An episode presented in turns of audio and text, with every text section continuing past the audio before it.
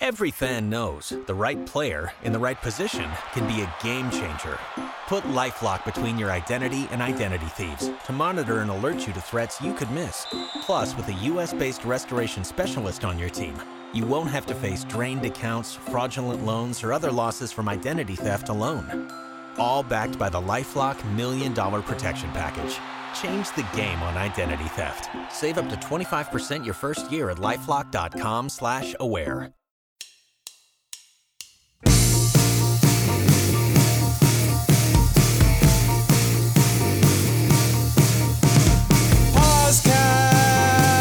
Podcast.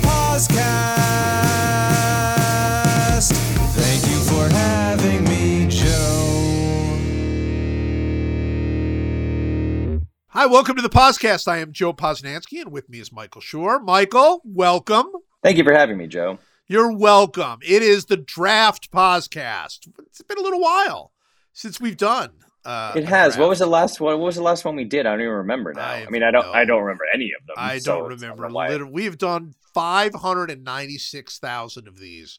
So so it's difficult at this point uh, for any of them to have stood out. Um, but we are doing our draft, and this is going to be a very special draft in the sense of we decided to do this just as I was taking my mother out for for Mother's Day. Right. And uh, so I I don't I've I've done no research. I mean I don't mean research like normally I'll write down a couple of ideas. I've done none. So I am I will be doing this on the fly, completely and utterly on the fly. Which is it, will that make it any better or worse? No, it will be exactly the same that it's always been. But before, before we do the draft, um, I do want to bring up one name. Uh, was going to bring it up in in the mothership podcast where we answered a bunch of questions, uh, but I but we didn't have a chance. So Carlos Alcaraz won in Madrid. He's a 19 year old tennis player who became the first tennis player in in history to beat uh, Rafael Nadal and uh, Novak Djokovic on back to back days on clay court. Uh, he was the first person to ever do that. He did that, and then he beat uh, Alexander Zverev. He just destroyed him. And I just want to say, you know, I, I'm a big tennis fan. You are a moderate tennis fan. Uh, that we are looking at the next great one. That that this like there have been quite a few really good players that have come along over the last uh, 18 years. I'm writing about this on my on my uh, Substack. Uh, well, we've seen a bunch of good players come along. Some that you're like, eh, that person has a chance to be very good, but this guy is like he is a Terminator sent from the future. He is he is like the most complete. I mean, he's 19 years old. He's definitely the most complete 19 year old tennis player ever, including Nadal. No, nobody's ever. He there, there is literally nothing he can't do on a tennis court. Uh, he is a great forehand. He has a great backhand. He's a great serve. He's great at the net. He's a great. His drop shots are incredible. His lobs are incredible. Um, this guy is going to like. We have just watched the greatest era of tennis in history, and this guy might come along and be the best player who ever lived. Um, two things to say about this gentleman who I literally learned about three days ago. uh, number one, he's five years older than my son. It's, it's absurd. He's two years older than my younger daughter. He's old. He's younger than my older daughter. yeah. And the second thing is, I'm looking at a picture of him right now on tennisnet.com. Yes. uh, and he's about to hit a two-handed backhand in the picture, and his arm is like a cartoon drawing. If you said to a to an animator, draw like a funny muscular arm, like do like take the concept of muscular arm and do like the funny goofy version of what it would look like. That's what his right arm actually Yeah. looks like. It, he has he has muscles in uh, he has an enormous muscle covering his elbow. like I don't think you're supposed to have a muscle there. And there's an enormous muscle right over his elbow and then his tricep definition it looks like there's probably an 8 inch drop from the height of the muscle to the base of the muscle. Yeah. And then right. his shoulder is striated in like a hundred places. Like Yeah. it's like the like it's like um, when you go to like that museum exhibit that went around the world that was like here's the human form, but it was like there was no skin on the bodies, Right, and so you right. could see. It was. It looks like that, except there's also skin over it. yeah, he's he's an absolute absurdity. I mean, I've watched so fun to watch. I watched him play Nadal. Here's the thing: if you watch Nadal, even now, Nadal and Djokovic uh, are so much better than everybody else in the world. You Yeah. know, they, they, they can beat them. It's not like those guys are unbeatable anymore. They can still lose to any of those guys, but they're so much better. They only can beat them because whatever they Nadal gets tired or they you know they they you know Djokovic goes through a stretch of time where he he has 18 break points and doesn't get any of them or something like that. But you watch this kid, he's 19 years old, playing those two guys, and you're going, oh, he's better than them. He's better than Rafael Nadal right now at Yeah. 19. He's that's his hero. Nadal is his absolute hero.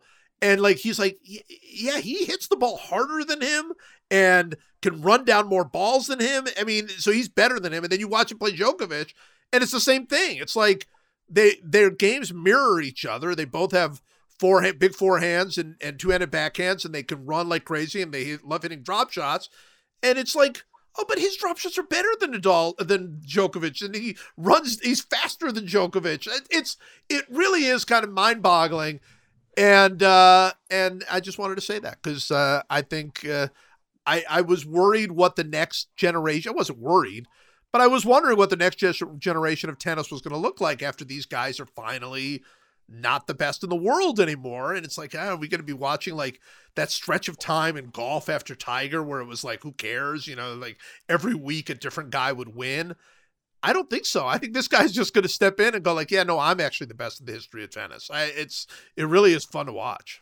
I am now looking at another photo of Carlos Alcaraz, and he's his arms are spread to the side. His racket is in his right hand, and his left hand is in a fist. He's celebrating a win. Yeah. And down the right side, so you're looking right at him. Down the right bicep is a vein that appears to be between seven and nine inches in diameter Yeah, that's right. and that is squiggling down the length of his bicep like it looks like the Mississippi River.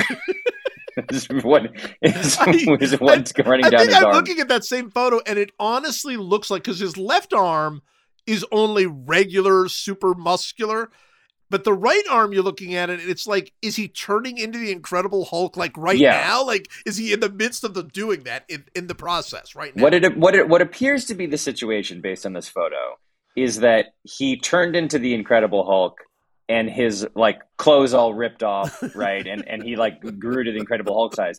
But then he did it a second time where he burst out of the Hulk size that he is and his skin is what ripped off and was replaced by other skin and now you're seeing like this is his he's the Hulk Hulk. That should be his nickname. He's the he's the incredible incredible Hulk. He's the Incredible, Incredible Hulk. Yes. Yeah. I love it. All right. Time for our draft. Uh, we are drafting um, worst moments in sports. And that is not just uh, not, not, not explaining that right. Worst moments to I guess to be a fan, but not like specific moments. We're not talking about like specifically the drive against the Browns or anything like that. We're talking about just general moments that it stinks to be a fan. I the the the worst commonly occurring things that can befall you. So we're not talking about if you're a if you were a Yankee fan in the 1930s having your Hall of Fame first baseman contracted debilitating disease. We're talking Right, about right. common things that occur that when they occur a, against your team are the are the biggest bummers. Right. And and they have to be common because that's part of the feeling has to be surprise is not a part of this of this feeling. Like like Right. something like you could say like like the like in the 1980s the the Royals once had a game where they were it was the ninth inning and uh they were I think it was tied. They were trying to get out of the inning and then a guy get a base hit up the middle and it literally went into this giant flock of birds. And Right. the birds went flying everywhere and the ball got through because of that. We're not talking about that. We're not talking about something you're like, "Oh, well that's the worst way you can lose." We're talking about stuff that is that happens fairly often in sports, but it's the worst feeling as a fan. Right. All right, why don't you start? Because this is inspired by the fact that you are a Boston sports fan, and for the first time in like 15 years, you are suffering. uh, it's my old friend. My old friend, uh, suffering is back. Yes. Uh, it's been a long time. Um, okay, I'm gonna. My number one pick is the blown ninth inning lead. Yeah. Um, now th- there's a difference here between a walk off and a blown ninth inning lead because a walk off can happen when the game is tied. So That's you, right. which is what just happened to the Texas Rangers, right? It's one to one. You go to the bottom of the ninth, and the other team scores a run, and you lose. That's obviously terrible, and and that stinks. But you were already going into that inning thinking like, oh boy, yes. like no margin for error, as opposed to you're up two to one, yes. And then the other team hits a two run homer or gets a two run double or whatever. And I think that with the the the nature of baseball is like it's this incredibly slow, deliberate, brick by brick construction of what you hope is a victory. And if you get all the way to the end and you have probably your best relief pitcher in the game, your expectation to win is enormous. You really Very are high. like this this the the part of what has to be factored into this draft is how heartbreaking it is. What's the expected win percentage That's right. versus whatever? And so if you go if you are um, uh, up two to one or three to one or five to one, God, you know the Phillies other night blew a seven to one lead in the ninth against the Mets. Poor, poor Ellen. I mean, Ellen, I don't know how she even comes back from that. I don't know. It's uh, uh, we didn't even in the last podcast didn't even talk about the Mets, which is like a whole. I, I Oh, yeah. I'm I'm not uh, I'm not sold. We'll see. It's a long season, and there's some flaws on that team, but I'm kind of sold.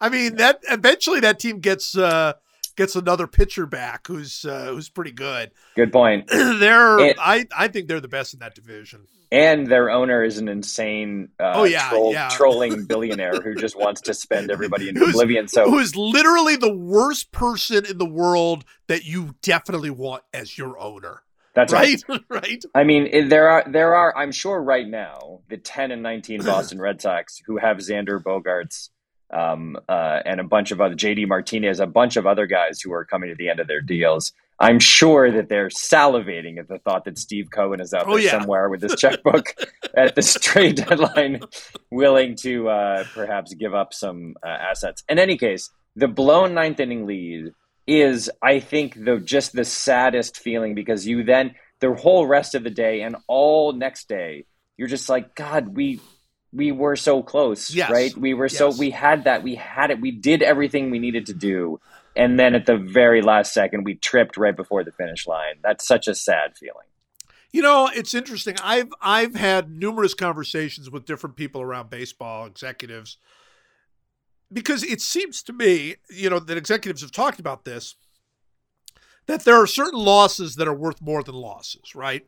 That that a blown ninth inning uh, game like has a, a very negative impact on the team that Right. goes beyond that day. And th- there it's a big disagreement whether that's true or not because you and I both know players uh, respond differently than fans do.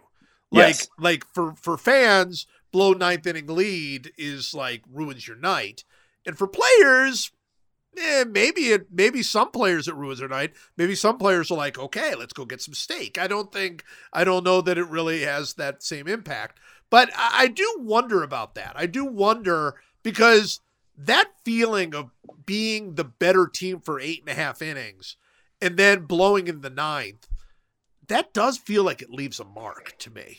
Yeah, I, again, I think that you know, the th- I, I I can't remember whether I had this conversation with you on this podcast or with someone else somewhere else, but um, you know, you watch playoff basketball, Yeah. and there's uh, you know, it's game five, and the series is tied two two, and it's a two point lead with 43 seconds left.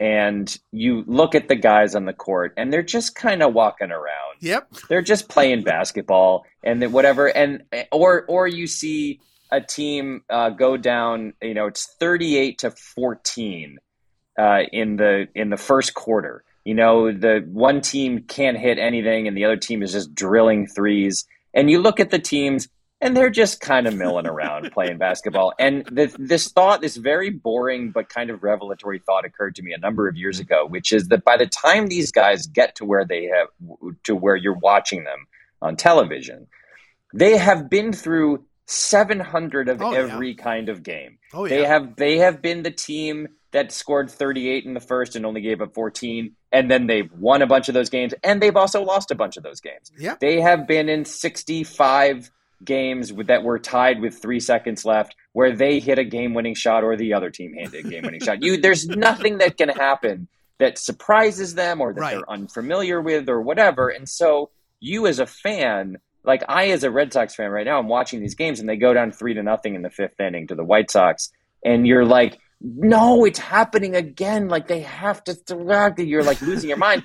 And you look at like you know, there's like a grounder to Trevor Story, and he picks up the ball and throws out the guy first, and then he signals the others one out. They're so bored by this. They're so bored by all of the scenarios Yeah. that we as fans live and die because of. And so I don't know. It's it's possible that like it they take it a little harder, but even if they're taking it harder than they do some other loss, they're not taking it to the same uh, hard to the same degree that you as a fan are. They're just Like- not. They can't be. No, the feeling has to be so, so different. So I'll go to my my first pick, which is the final drive defeat in in in the NFL, The- the- which is just and every single element of that. Like when you kick off with a minute and 10 seconds left, up by 2, Yeah. and you you kind of know where it's going, right? I mean, like you kind of know that that chances are they're going to drive down and kick a field goal and beat you.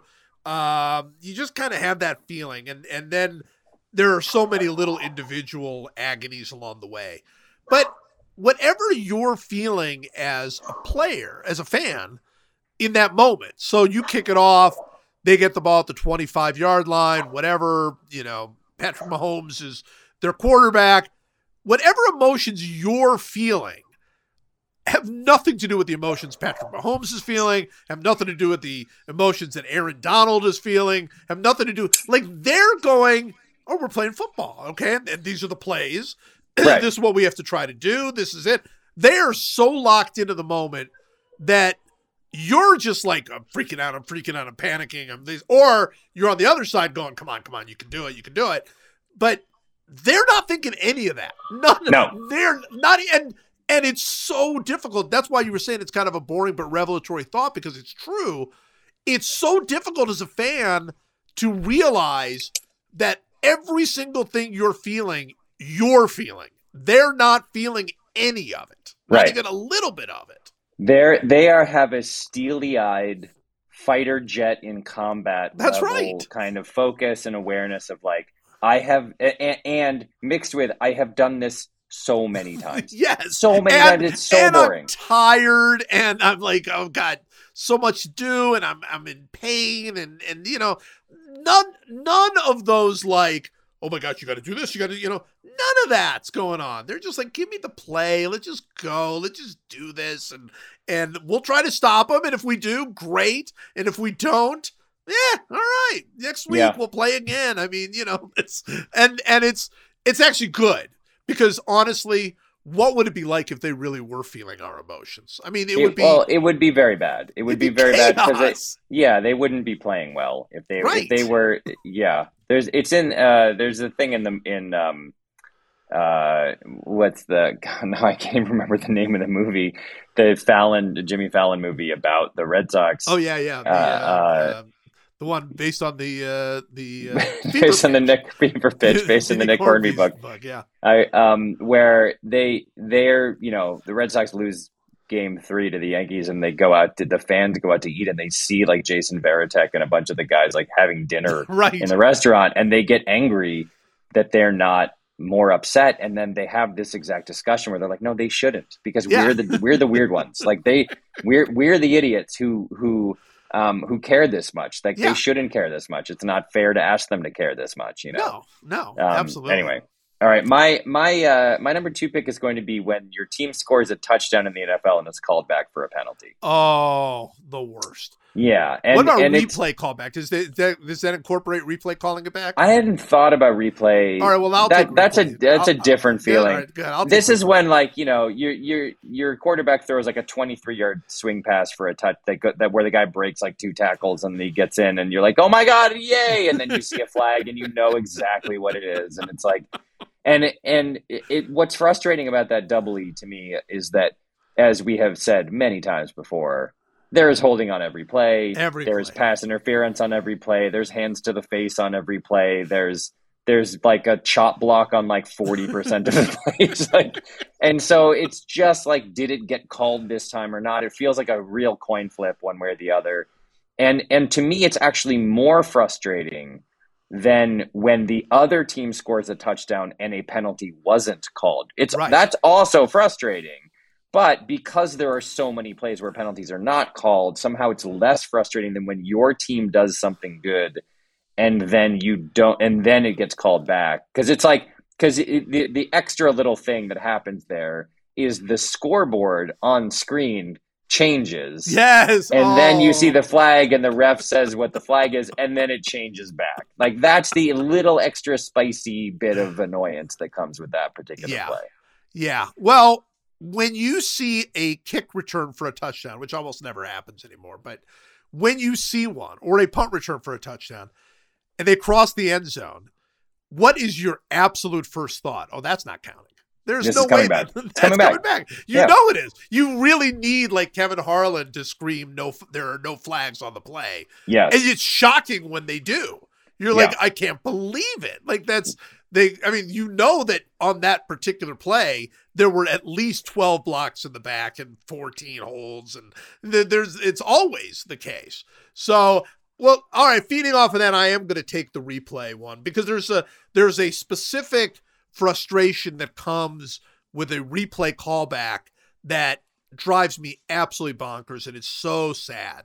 And that is when they show the, the touchdown happens and you go crazy and you're like, hey, they scored, it's touchdown, it's awesome. And then they're like, all right, let's okay, wait, wait, this you know, this is under review.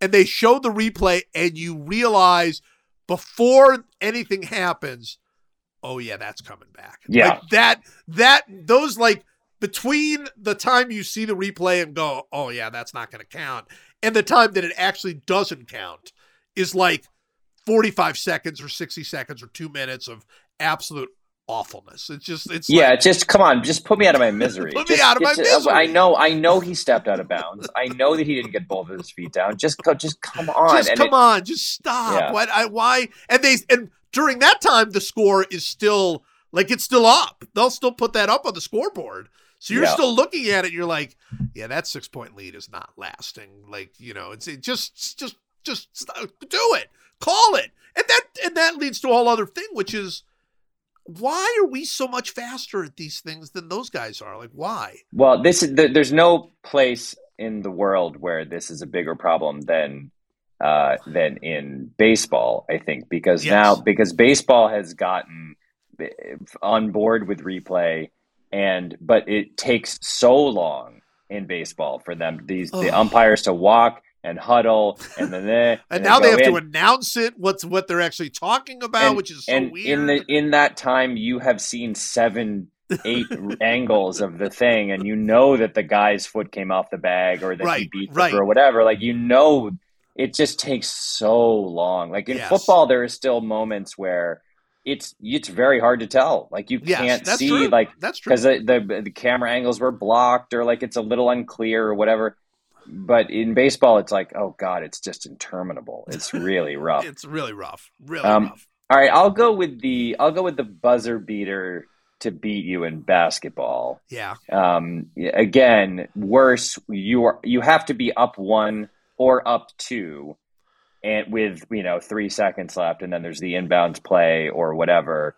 It is it is truly just devastating because basketball shots are hang in the air for Yes. a really long time. Yes. And so you have this good like two or three seconds where you're like miss, miss, miss, miss, miss, miss, miss, and then it and then it goes through. And as it's going through the net, the the the buzzer sounds and Right. you know that there's no there's or or the buzzer sounds when the ball's in the air Yeah. which so which which means you know like there's this is it it's over whatever happens here it's over and the the like cloud that hangs over your head Ugh. after one of those is so rough um, there's another one that's maybe that I'll maybe I'll choose later that happened to the Celtics the other night in Game Three against uh, Milwaukee, which is your buzzer beater is too late. That's a that's a that's another. It's it's less common, I think. Yeah, that's less common. But it's also like, oh no, like he did the amazing thing. he just did it a tenth of a second too late for it to count, and and that's also painful. But the losing on a buzz, Lu- Luka Doncic has beaten the Celtics by my count.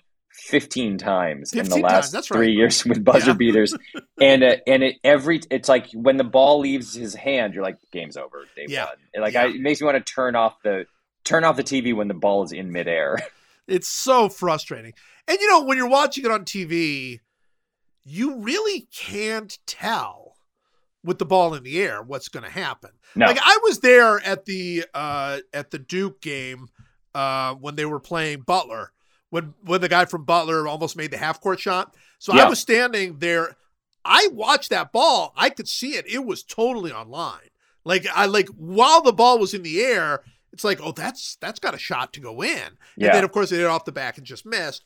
But it was like, "Oh, I could see it." But in in basketball what drives me crazy is on television with the ball in the air, it might be a brick off the backboard that doesn't even hit the rim, or it might be a swish, and there's no way to know. no way to There's know no way to know. So you're you are truly watching a, a coin flip in air, just going. I it might land either way. I have no earthly idea. there are certain angles certain tv angles and certain shots that if a yeah, guy we have a if- better view. where yeah, where a guy there are there are threes where a guy takes the three and you immediately are like Yes. that's off yeah. right? But generally speaking, and this is true of most basketball shots, th- there's nothing more surprising and frankly kind of wonderful than when an NBA player uh, shoots an air ball that just harmlessly bounces out of bounds because it makes you feel like th- there there's like they're human beings, Right, which which right. they often don't appear to be. Right. And when one of them shoots an air ball and it and it just like misses everything and just bounces and then lands in the crowd, I I kind of love it. It's like, oh, thank God. Like they're not they're not perfect, you know? Um, but you're right that when the ball is in the air, it's it's very hard to tell from most angles whether it's a swish, a Right. brick, or an air ball, and Right. you, and you just don't you just can't tell. You just can't tell, especially when they have that sort of wide angle, which is where most of it comes from. All right, with my third pick, I'm not a particularly big hockey fan. Uh, I wish I was. I wish I cared more about it. I wish I knew more about it. It just didn't grow up with it. That said, I have watched overtime playoff hockey, uh, where I've been, I wouldn't say super invested, but reasonably invested. I've I've picked a team that I like and and uh and I'm watching it.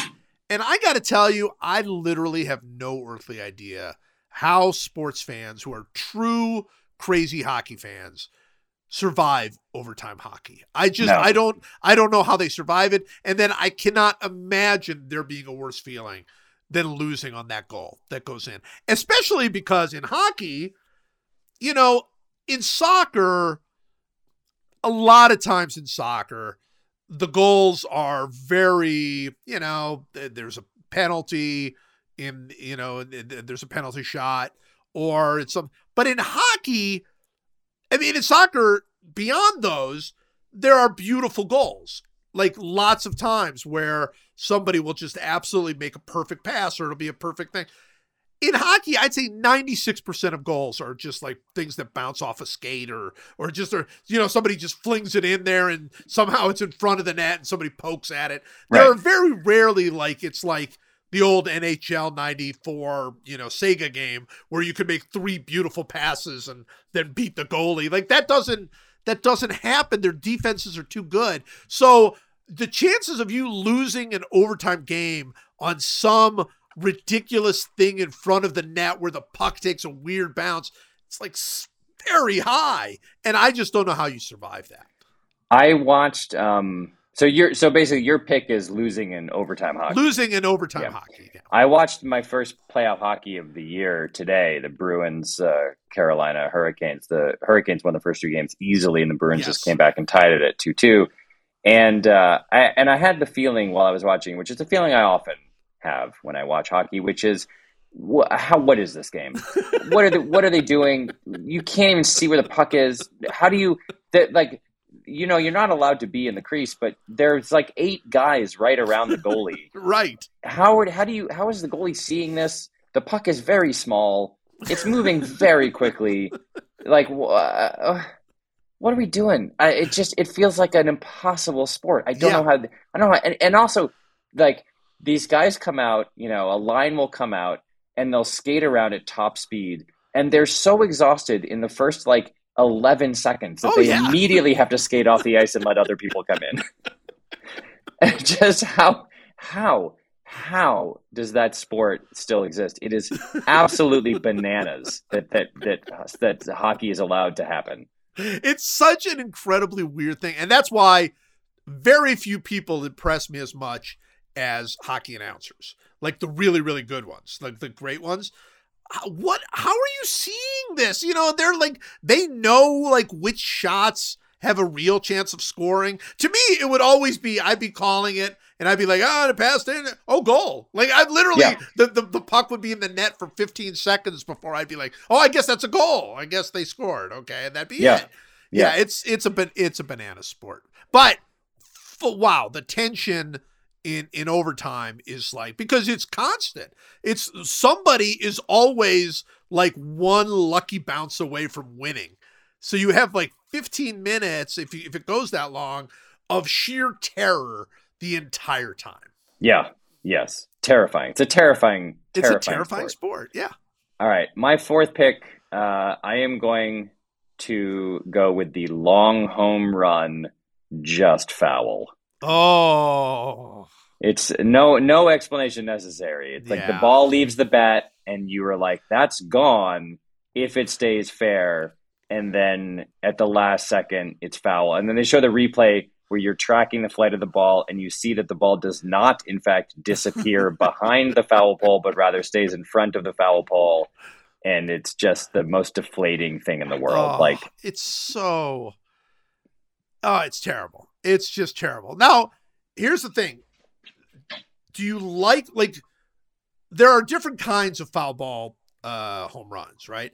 Like there's the kind that off the bat look great but then they get they're pretty quickly foul.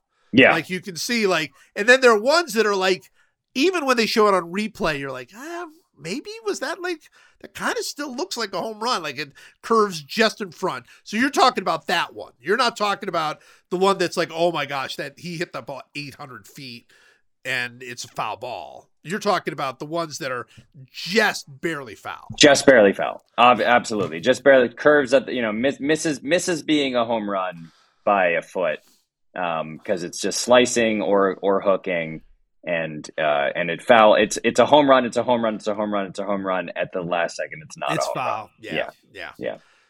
nothing better than that feeling when it's the other team though Oh yeah, that's definitely true. But when it's your team, it's just so sad. It's so sad. It's so sad. All right. Well, I'll stick with baseball for my fourth one. Uh yeah, watching the no hitter get busted is is a brutal uh, feeling. yeah, yeah. It's a brutal, brutal feeling. Here's the thing now, especially because they're they're not going to happen anymore. Which leads me to a good question for you. I wrote about this. Um, do you care at all about the team no hitter?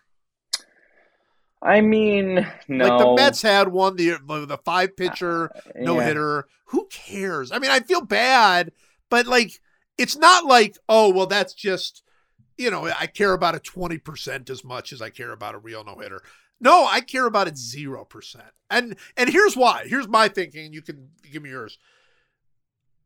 If I, if you send a reliever in the game, like a fresh reliever who throws 100 miles an hour, I fully expect them to go an inning without giving up a hit.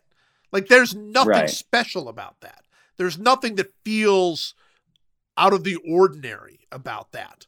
So, yeah, I mean, it's out of the ordinary for a starter to go six innings without giving up a hit, but even that's not that special. It's like, okay, that's kind of cool. I'm not getting excited about it until the seventh or eighth at least.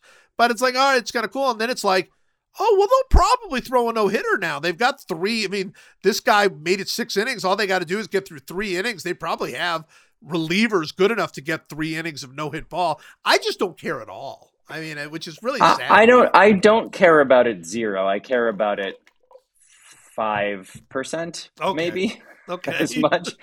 I don't know, but I, I definitely don't care about it. Like Yeah. I, I, I, I feel nothing when it happens. Right. Like, I, I'm like, oh, that's a mild curiosity. I feel about it the way that you feel about like seeing like a, uh, like a, a rare animal at a zoo. Yeah. Like you're already at the zoo and you're like, oh, I've never seen a tapir before. That's mildly inter-. and you look at it for like eight seconds to re- try to remember what a tapir looks like, and then Yeah. you move on. Like I, so it's not zero, but it's definitely Yeah. low. It's definitely Very low. low. the, yeah, And it's so sad because a no hitter, like a real legitimate no hitter, one of the great thrills of the sport. Yeah, yes, absolutely. Truly one of the great thrills of the sport. Yeah. Um, all right. With my last pick, I'm gonna go. Um, I'm gonna go into like a little more rare territory here. Okay. All right. Um, I know these are supposed to be common, but I think we've covered most of the common ones. yeah. Um, I'll go with the Hail Mary against you. Oh, No, it's it's fairly uncommon. Yeah. right? It, it, it's it doesn't count as a. It's way less common Unless by a Aaron factor of Rodgers a is thousand. Well, that's the thing. Like there are certain people who appear to have somehow developed a skill for it, but but when it does happen, it is just absolutely the most brutal, Yeah. brutal feeling. Uh, Yeah. The the Patriots in the last year, the Patriots won the Super Bowl. They had that game in Miami where it wasn't a hail mary, but it was one of the. It was like the Music City Miracle type play where you know it was lateral, lateral, or whatever. Right. And they they had put Gronk in the game, remember? and he, they put him back as like a as like a, a, a defensive outfielder, and he was so beaten up at that point he couldn't chase the guy down. The guy just ran right past him. And it, it the funniest thing about it was to that point, it was probably like the greatest thing that had happened to the Dolphins in like 25 years. right. And yet, uh, uh, the the Patriots still eh, still ended up getting home field throughout the playoffs and then won the Super Bowl. Yeah. it ended up not mattering.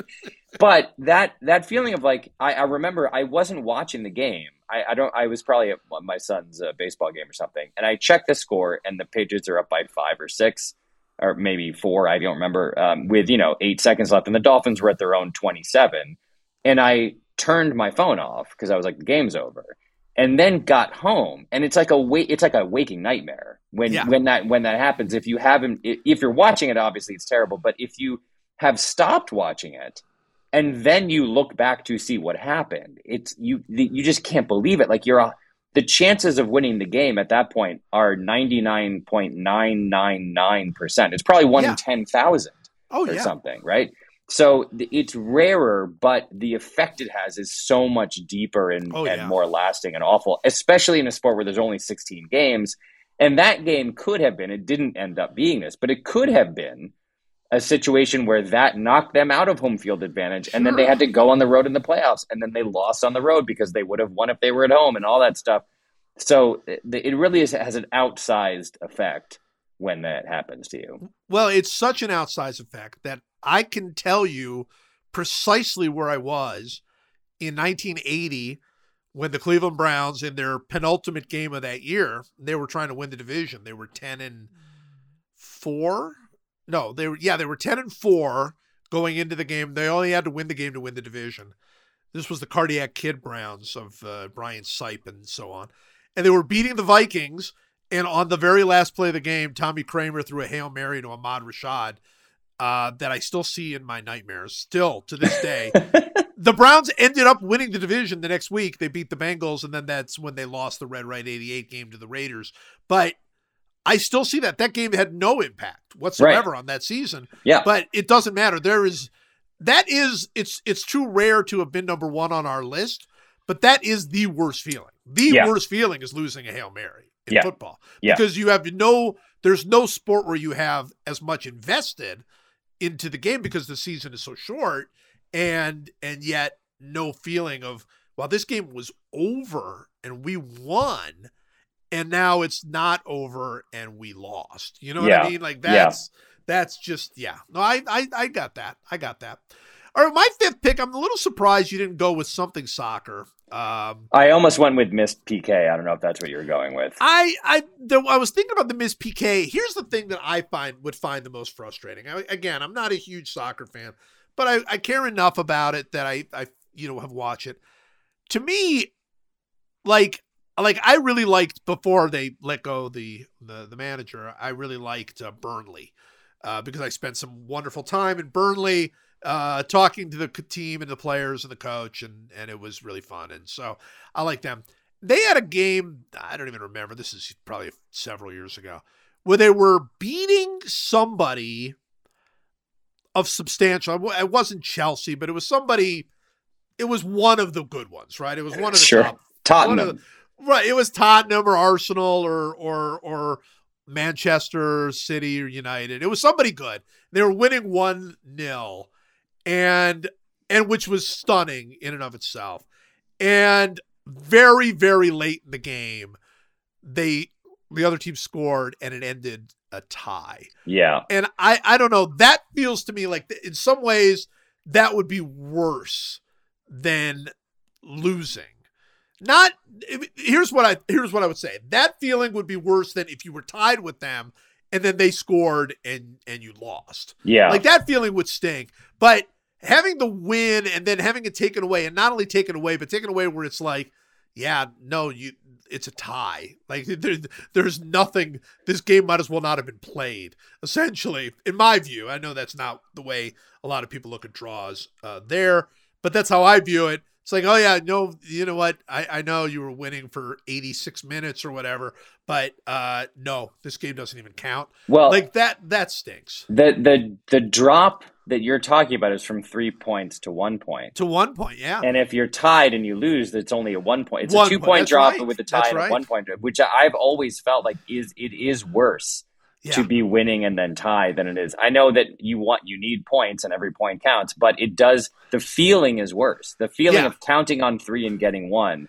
is worse, far worse than the Yeah. feeling of of you have one and then you end up with zero. Like it, yeah. I I, I know that the, I know that like you know, look, Man, Man City. Uh, Liverpool tied Tottenham the other night, uh, and they they dropped two points, and that was a real blow to their hopes to win the Premier League. yeah. Man City came out and just destroyed Newcastle today, five to nothing, and they're they're now they need two wins and a tie in their last three games. They all, they only really have one tough game left, which is at West Ham. Which even that I don't think They know, should win that. Yeah. they should they should at least tie that, and they should easily win their other two, which means they're probably going to win the title.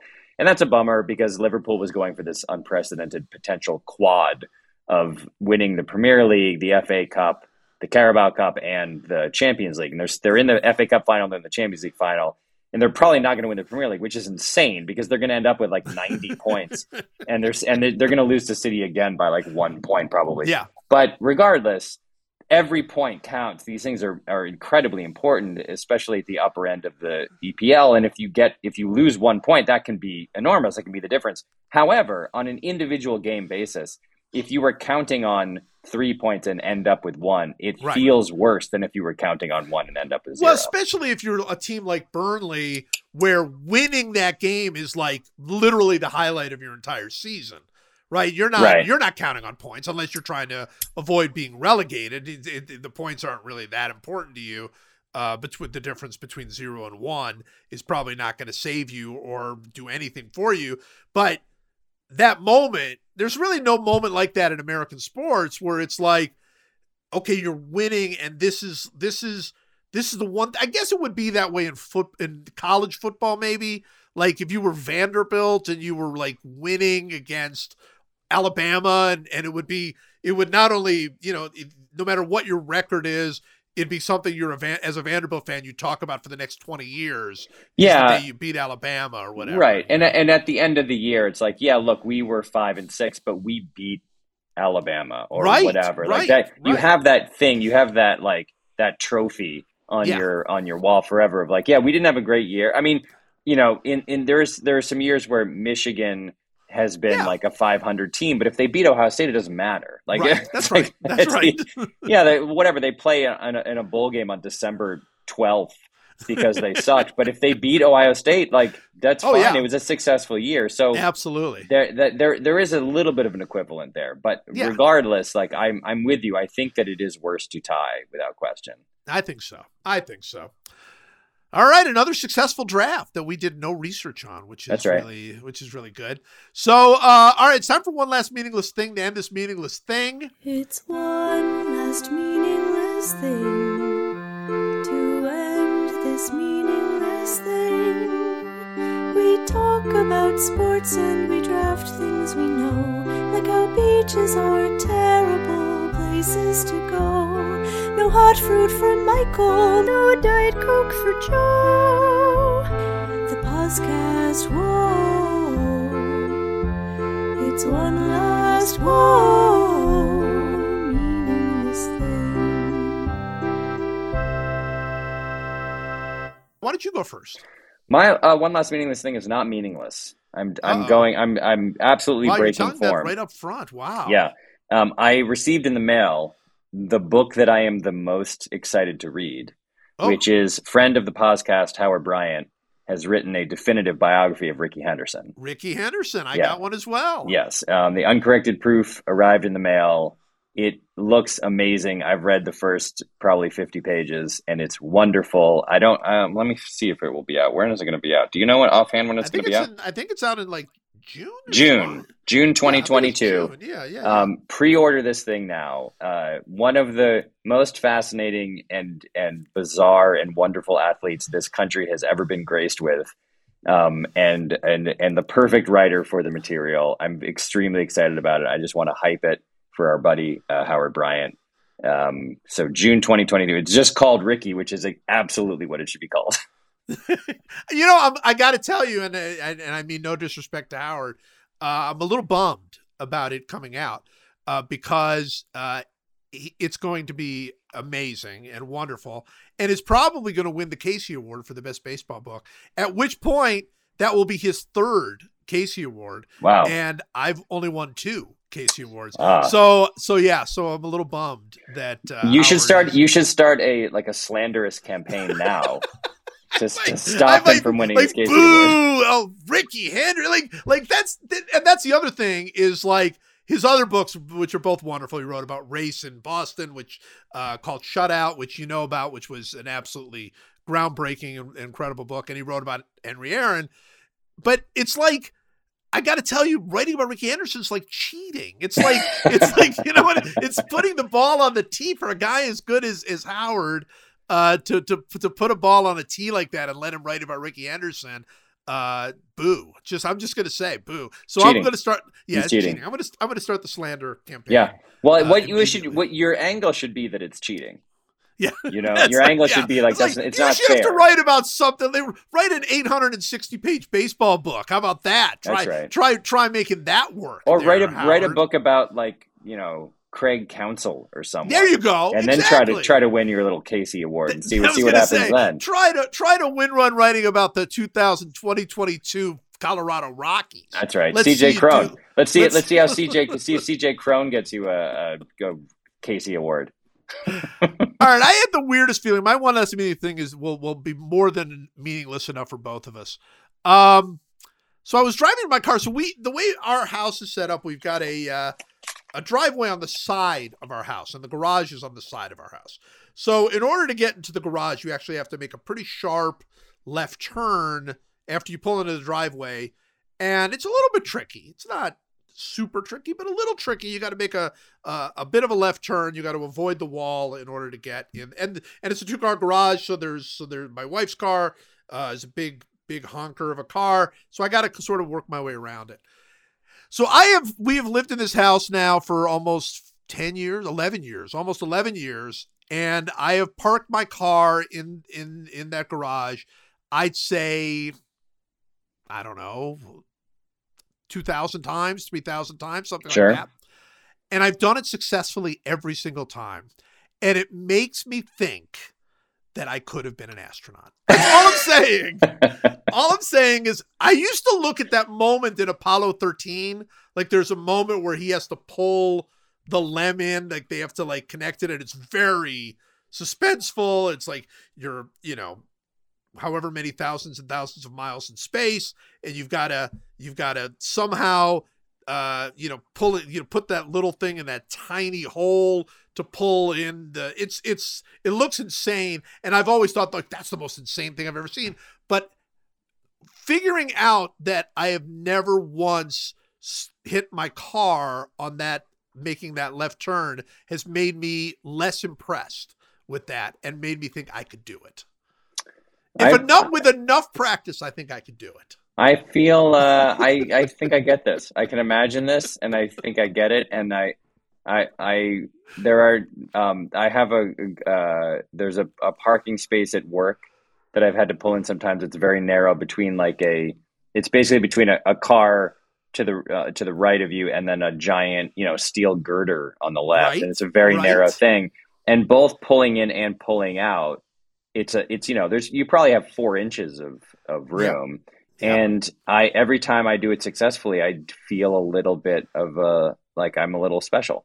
Like I'm all kind of in a like I've got some skills, you know. You've and that and that's and that's not that this that sounds less tricky than what you're describing. So Yeah, I, I can identify with this. I, I think that's right. Plus, aren't you? Isn't it one of your theories that if you practiced enough, you could basically do not not like physically incredible things, but like if you practice enough, don't you believe that you could like do brain surgery? Yeah, I, I think if you like with the appropriate amount of training Right. for for over however many years, Yes. like I, I think I have I have the um the the patience and the concentration that are prerequisites for certain very tricky skills. I have none of the acumen because I I Right. don't I don't know how to do it. But I believe that there there are certain things about my I don't get super nervous. I don't I'm not shaky. I'm not I don't Yeah. have like I don't Yeah. have big adrenaline spikes. I'm not nervous about public speaking. And I understand also that that doesn't mean I could be a brain surgeon. I'm just saying that there are certain things about my particular constitution that are the things that I think would be necessary in order to become a brain surgeon yes. to the point where I could have followed that path, I think, with some success with the right amount of study and everything else. Yeah, I mean it's it's one of those, it's really funny. Like when I'm on a plane, my my main thought on the plane is thank God I'm not flying the plane. Right? Like somebody Right. else is flying the plane and I'm very happy. Like there are people on the plane who kind of in their own minds are thinking, "Oh, I could do better than this guy." Like No. I like, you know, I would never have that thought ever in a million years. But that said, I could learn to fly a plane. Like it might take I don't know how many years it would take, but I could do it. I think I just think there are maybe that's why we love sports so much because no matter how many years we practiced, we could never do what these athletes do. Right. Ever. Because we're Right. not physically capable of it. Right. But but many of these other things, like if that was my entire like if I was like 24 hours a day focused entirely on that, I I could I could do heart surgery. Yeah, would- I- I, I- I think so. I'm not interested in, I've never been interested in trying to do it. no, but- I, I never would. Yeah, I mean, I and I know this this probably sounds hilarious to actual heart surgeons or brain surgeons, but I hope they're I hope they're mocking us uh, uh, uh, just completely. but what we're talking about isn't the actual skill. Not no, we're not suggesting that right now we could be heart surgeons. We're saying that we're saying that we could, if we had gone into that field, that we could have done that, as opposed to. I played baseball. I had to stop when I was a, Right. a, ju- a junior in high school because I w- wasn't good enough anymore and would never be good enough to really play in any meaningful way. There's a difference in those two things. Yeah. Well, and, and by the way, let me make it very clear to all the heart surgeons that are listening to this. I'm not suggesting I'd be a good heart surgeon. I'm, I'm not. I'm not in any. I'm just saying that I could do it. Like there, are like I and I really believe I could do the like if I was in space and had to do the Apollo 13 thing, like it's very possible that it would be it would take me 2000 times to try it but eventually I would do it. Like eventually I'd get it done. I I believe. Yeah. Yeah. I'm actually changing this now. I think that right now I could be a heart surgeon. I think I could nail it. really ought to try. Actually, Yeah. thinking like, what's so hard about it? If Really, anyone out there about it. needs a quintuple bypass, just come to my house. I'll take care of you. By the way, do you think it's easy? This is this is sort of something that's uh, it's it's another meaningless thing that I'm just going to waste right now. Do you think they make tracheotomies look a little too easy in those uh, like? Oh my god, it's the funniest thing ever. All you need is a ballpoint pen. You snap it in pen. half and you cut it, make a cut, and you stick the thing in, and the guy's fine. It's hilarious. It's one of the funniest. It's one of the funniest like TV medical TV tropes. tropes. It's so there. Yeah. awesome. It's such an awesome television. We need that's what we need to draft. We need to draft television tropes. oh man, because that's a that's a really good one. But yeah, I love the tracheotomy. Uh, The fact I know what a tracheotomy is is only entirely based on the fact that anybody can Yeah. do it. yeah. you The know. the only reason you know it is because you've seen people do it with ballpoint pens on TV shows. Well, there you go. That was meaningless enough for anyone. So as always, Mike, thank you. Thanks for having me. Poscast. Poscast.